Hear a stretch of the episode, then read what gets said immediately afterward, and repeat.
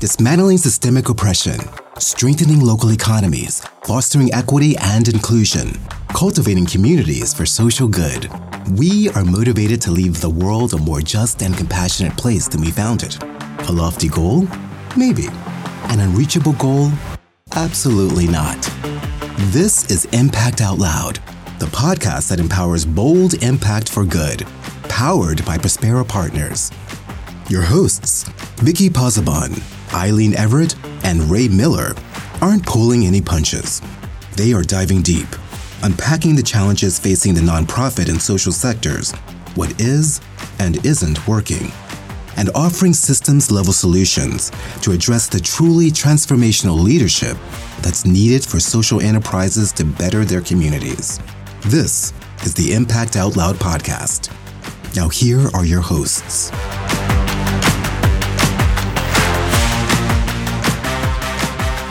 Hello, everybody. Welcome to the Impact Out Loud podcast. I'm Vicky Pozzebon, your host, along with Ray Miller and Eileen Everett. We're excited to uh, have a chat today. How are you, Ray?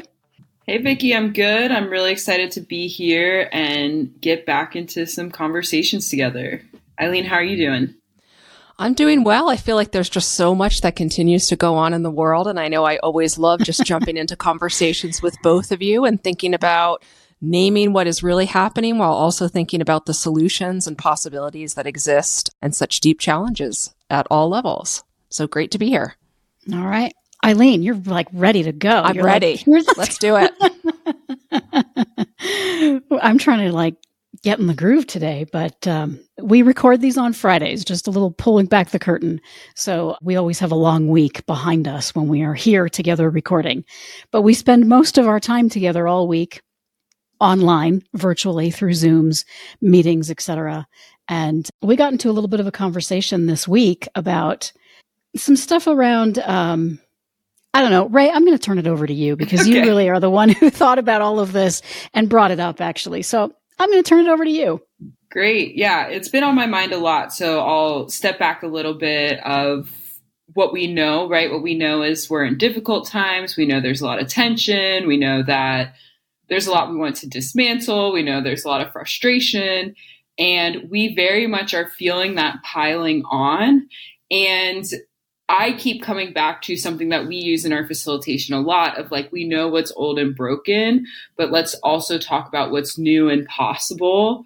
And that's really a lot of the motivation around this conversation today is to really dig into what are we cultivating? What are we building? It is important to interrogate. It is important to point out, you know, systemic shortcomings and things like that.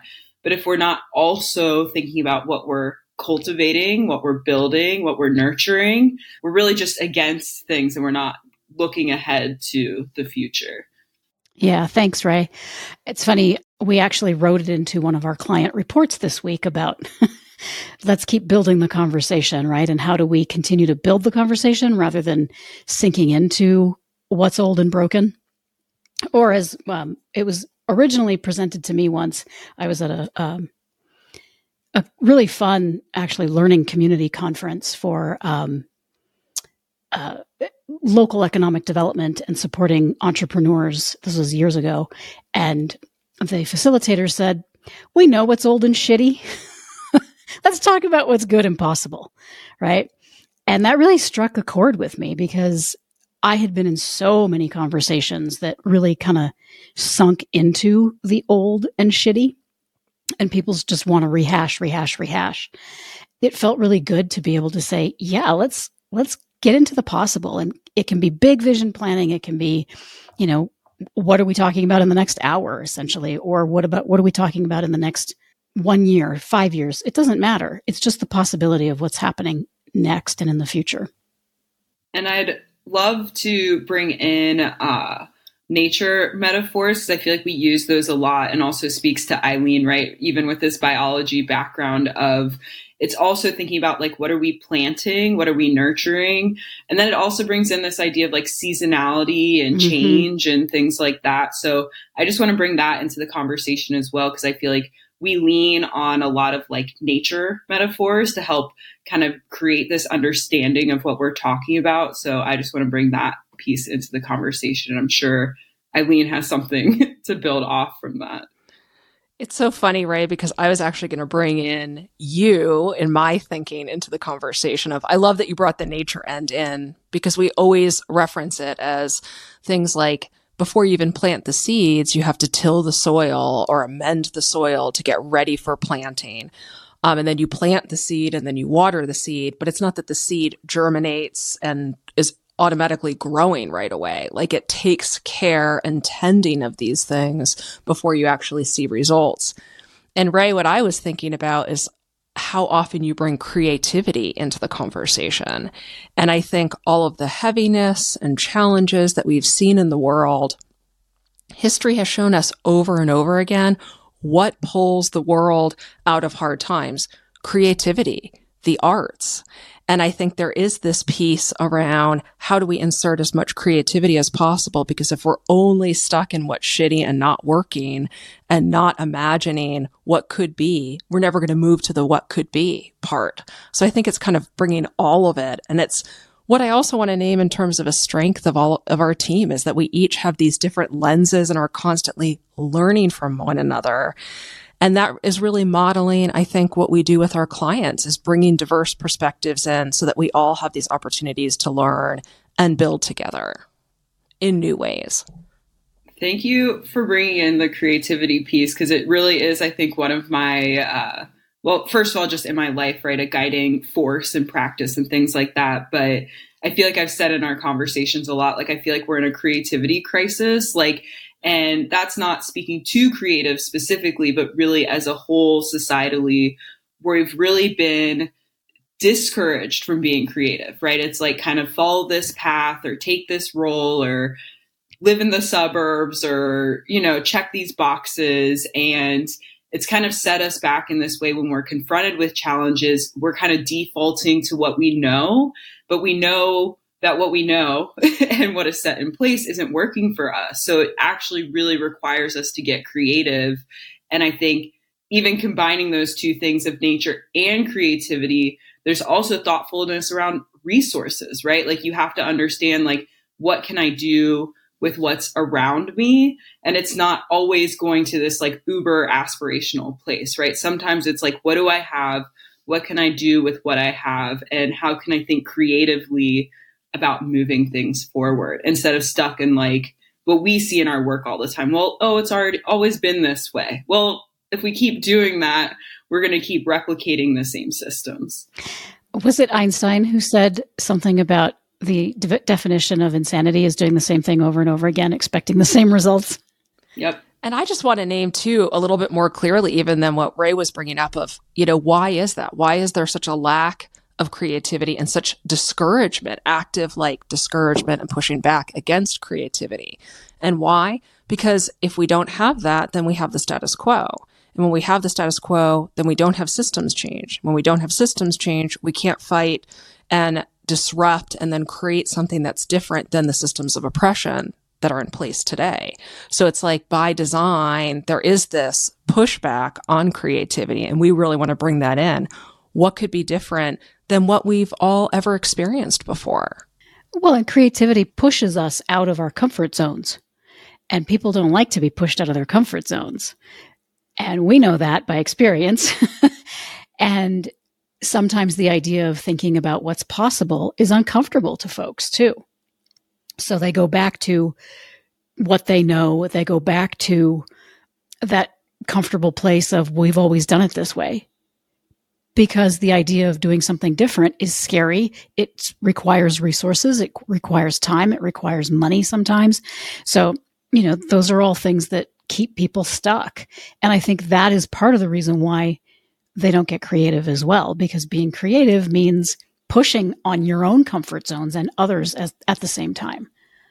Yeah, I just uh, my mind went right to hearing hearing you say all of that, Vicky. Even the idea of how creativity can be used to help move people through that discomfort. Mm-hmm. Right. The creativity, and this is so much of the work that we do, is creating spaces that look and feel different by design. We want people to have a different experience than what they're used to. And even thinking about Ray, when you were bringing up the nature metaphors, like what would it look like if we had a meeting that we're actually going outside and planting things together while envisioning a different nonprofit sector or a different way of doing business? Like that's creativity in action. And imagine if we were all tilling the soil together, we probably would feel a little bit more comfortable and could move through that discomfort differently. Well, I'll just add like one little anecdote in there that I love that you brought that up because people think that that's also doing things drastically different sometimes. But what you're pointing to is sometimes it is just little shifts that start to move us in that direction, right? Have the same meeting, but go outside and see how that feels and lean into that different experience. That's all I want to say. Vicky. it's story time. I, I, was in a, a community of practice many, many years ago where, you know, a group of us who had been doing similar work were being facilitated through a number of things in order to grow our leadership, grow our support of each other and the work that we were doing. But we had this great, I loved the facilitation team. I mean, obviously, because I do what I do now, a lot of it is based on that work and experience that I had and the learnings that I took out of all of that work. But there was one particular session I'll never forget because the facilitators said, We want you to go outside.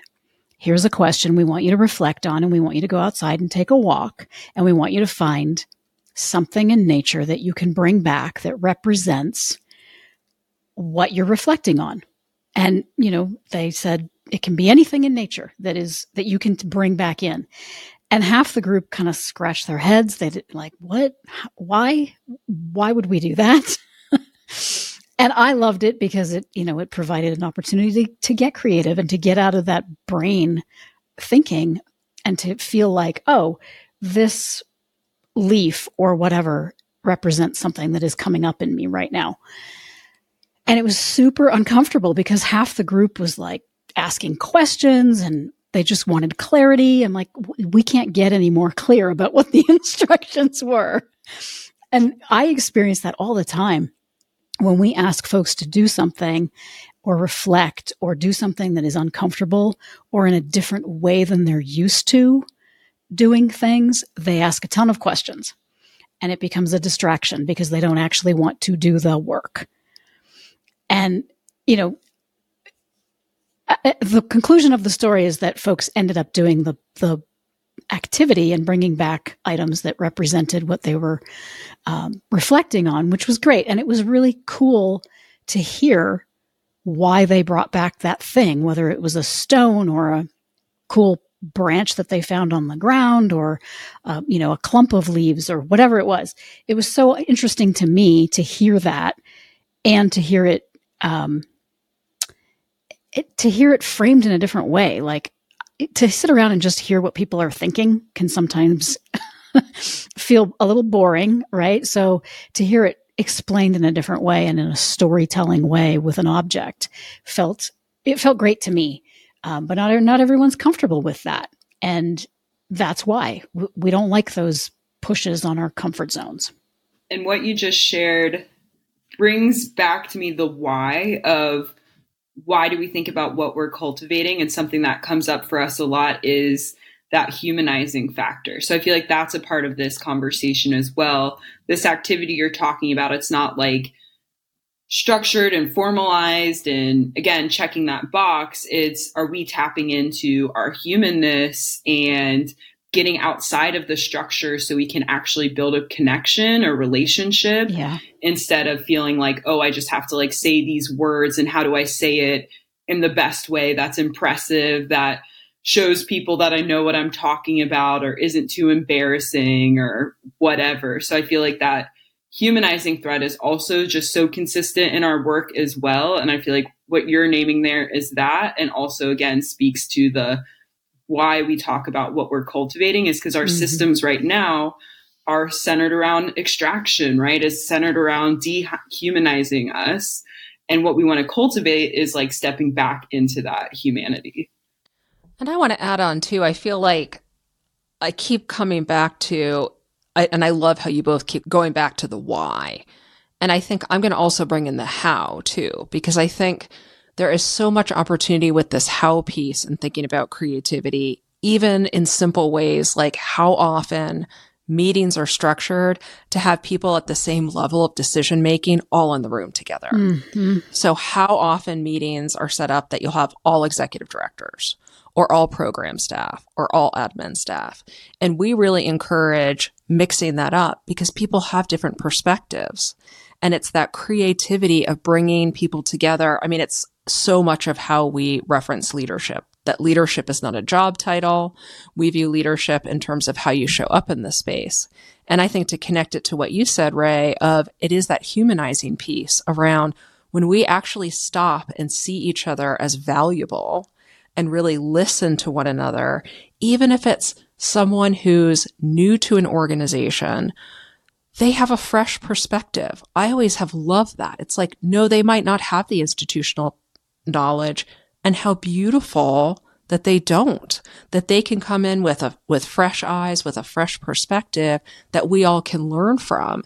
And I think there is that creativity piece too around the how. I mean, we talk so much around even setting how the room is set up, whether it's a virtual room or a physical room that we're gathering in, but even just the how of who gets invited into the conversations and how yeah. the conversations are structured for people to be able to really use their voice to share what they see.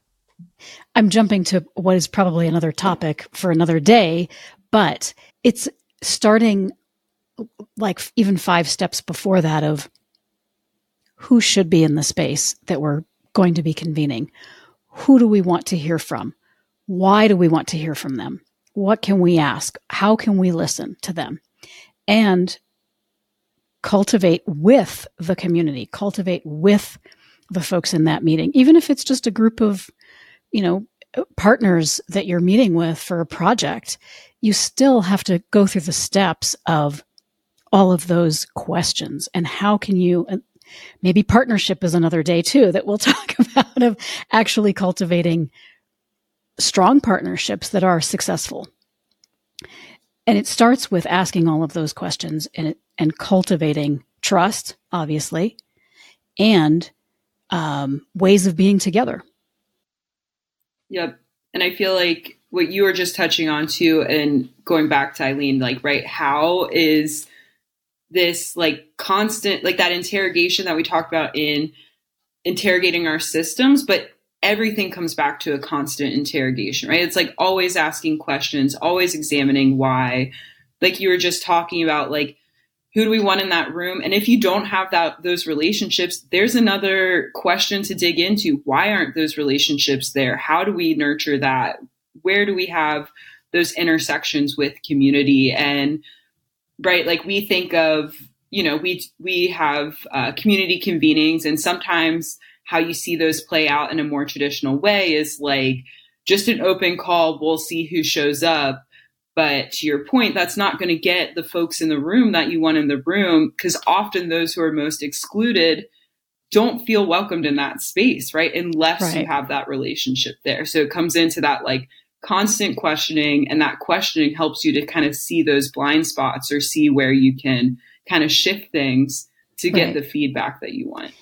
Well, and to again go a step back from doing a, a community meeting where is that meeting being held is it even accessible to folks who typically don't show up to those things can it be held in a neighborhood in a community center that folks are more familiar with and feel more welcomed in because it's not city hall for instance or it's not a convention center or you know the typical um, hotel ballroom. right. Like back to getting creative, right? Like, right. do we want to keep having meetings in boardrooms for the rest of our lives? Or do we want to like make right. sure people have childcare and maybe we're outside and maybe we're working on activity together. Yeah. Maybe it's in a comfortable space and we're drinking tea and it's not alcohol centered or, or whatever other factors. But I think that is part of that. Like, what are we cultivating, right? Like, if we don't think about it, we're going to keep doing right kind of sessions where we're speaking at you and we're standing at the front of the room and you're in a cold chair and there's some like sodas in the back and we'll see you next time or is it like ooh I like being in this space and I'm having good conversations and it feels really welcoming And I can step outside and have a breath of fresh air easily. You know, some folks need some space and a moment to just grab a breath and come back in quickly and easily. But I always wondered why, you, if boards are considered, and I'm talking about corporate and nonprofit boards, if they're considered, you know, the hierarchy at the very top and the be all end all and the decision makers, why do we put them in the worst spaces to have their meetings? why are they sitting in a dark, drop ceiling room at a table with sometimes the worst chairs, right? There's these giant office chair things that they're all sitting in. I've always wondered that, like, wh- why is this room so uncomfortable? And is it because they don't want to be there either? Maybe they don't want to spend any time in that room. I think it goes back to people getting stuck in what they're used to. It's that, oh, well, let's book the room in the back of the library. Not, by the way, I love libraries and some libraries have the most amazing rooms. So just to name that too. That's true. That's um, true. It is. It is. Um, and, and I think that people do just kind of sometimes get in their own way. And I, I come from this background of you know, the environment, the outdoors, nature, and all of it. And I've always been a little bit shocked the number of conferences, meetings, summits, get togethers that are all indoors. And I'm like, mm-hmm. wait a minute. The commonality that we all have in this room is that we want to be outside. And so I've kind of gotten this reputation of like, everybody pick up your stuff. Let's go outside. And people like, but we're supposed to be in the hotel, in the conference room. And I'm like, who, who said that? You know, like, is anybody going to stop us if we pick mm. our things up and go outside? I also want to name too, just I think that some of what holds back some of this, some of this work is the idea of the potential failure, the idea of like the risk of that could lead to failure. Mm-hmm. And how people are some, sometimes afraid to try things. And I would say to offer encouragement around recalibrating expectations. I was thinking back to a meeting that I was hosting a few years ago that I realized partway through the meeting that the group wasn't ready for the conversation that we were in. There, mm. I had misgauged the readiness of the group to actually dig in. And it was getting sure. messier and messier and messier. And I could have kept going down that path. And it was like, stop, pause. Let's stop this conversation. We will pick it up again at a later time. Everybody grab your things. Let's go outside and let's go for a walk together. Mm-hmm. And then going on that walk together and getting out of our own way, getting out of our heads, having conversations not about the topic that we were having, but hey, what are you up to this weekend? What are you enjoying about this walk? What do you notice? That started to build trust. And that same group then was able to do work together in the future. And I right. do think that sometimes people, they, they view gatherings, meetings as these very, you know, transactional. Have we checked the boxes? And sometimes it's stepping back and not checking those boxes mm-hmm. or realizing the boxes you thought you were going to check actually need to be totally different. Yeah, that's actually a great place for us to kind of transition to wrapping up. And I'm wondering, um, that sounded all like really great advice. So I'm going to throw that back out to you both, Ray and Eileen. What one piece of advice would you want to give right now to our listeners about cultivating positive change? Well, I'll jump in because while Eileen was speaking, what was coming back to me was that humanizing piece. And again, like, why are we having this conversation? Is, I mean, we get put in this position a lot, and you see it to Eileen's point of that you know reluctance to move forward is based around some fears and then the person who's trying to push the change forward kind of gets villainized sometimes or like uh, that humanizing factor is just missing right like i'm gonna find all the ways that you're wrong or you said something wrong or you didn't do this or you didn't do that you didn't do the land acknowledgement you didn't say your pronoun or like whatever list of things we've created like a lot of expectations around how you're supposed to show up. But then sometimes it's creating that unwillingness to do something different or be creative or put something forward because now we're creating kind of like a fear around doing something different because there's a lot of hostility out there right now, right? Like everybody's kind of quick to like jump on to like tell you why you're wrong instead of what we like to bring into conversations a lot is that like multiple truths piece, right? Like we can hold things at the same time and we're human and it's messy and I'm not always going to be perfect and that's okay as long as I'm not like you know inflicting harm onto somebody. I mean, that's that's an opportunity to step in. But I think this is why it just keeps coming back for me is I just see even like anytime even something good happens now, people are quick to be like, well, this didn't happen. It's like, well, can we celebrate wins and also be critical of systems at the same time without like tearing down an accomplishment? We have to be in a space where we still want to build instead of finding every point to like take something down, if that makes mm. sense. Yeah. Thanks, Ray. Eileen, uh, you've given us a ton of nuggets, Eileen, but I'm wondering in this moment, what would it be? What, what? Yeah, I, I want to, yeah, I want to build actually upon what Ray said. And I think I would just add for people to have their own accountability and self reflection around when they might be holding up the process. Mm, and when that's a good one when there is this, and Vicky, you named it before around distractions, right? We, we see the behavior around people creating distractions rather than moving into the uncomfortableness and allowing us to move through the uncomfortableness to a different place. And I think I would just really emphasize that I piece of transformational leadership and getting back to really people doing their own interrogation and self reflection around when am I holding the process back? Yeah, that's great advice. I would say asking the question, what is it going to take for me to cultivate positive change? And for me, that's a list, right? I start brainstorming a list of things that it's going to take. And sometimes I have to remove certain barriers in order to get to the next thing. So I like starting with that question and building on everything that you all have said um, and adding it in. So, yeah, well, thank you both so much. I look forward to our next conversations and uh, thank you all for listening. Ray, Eileen, thank you, and uh, we'll see you all next time. Thank you for listening to Impact Out Loud. Thank you for listening to the Impact Out Loud podcast, the podcast that empowers bold impact for good, powered by Prospera Partners. If you liked what you heard, Subscribe to Impact Out Loud wherever you get your podcasts and follow Prospera Partners on your favorite social media. If you are inspired to make community based solutions and systems change, Prospera Partners offers workshops and programs that are open to all.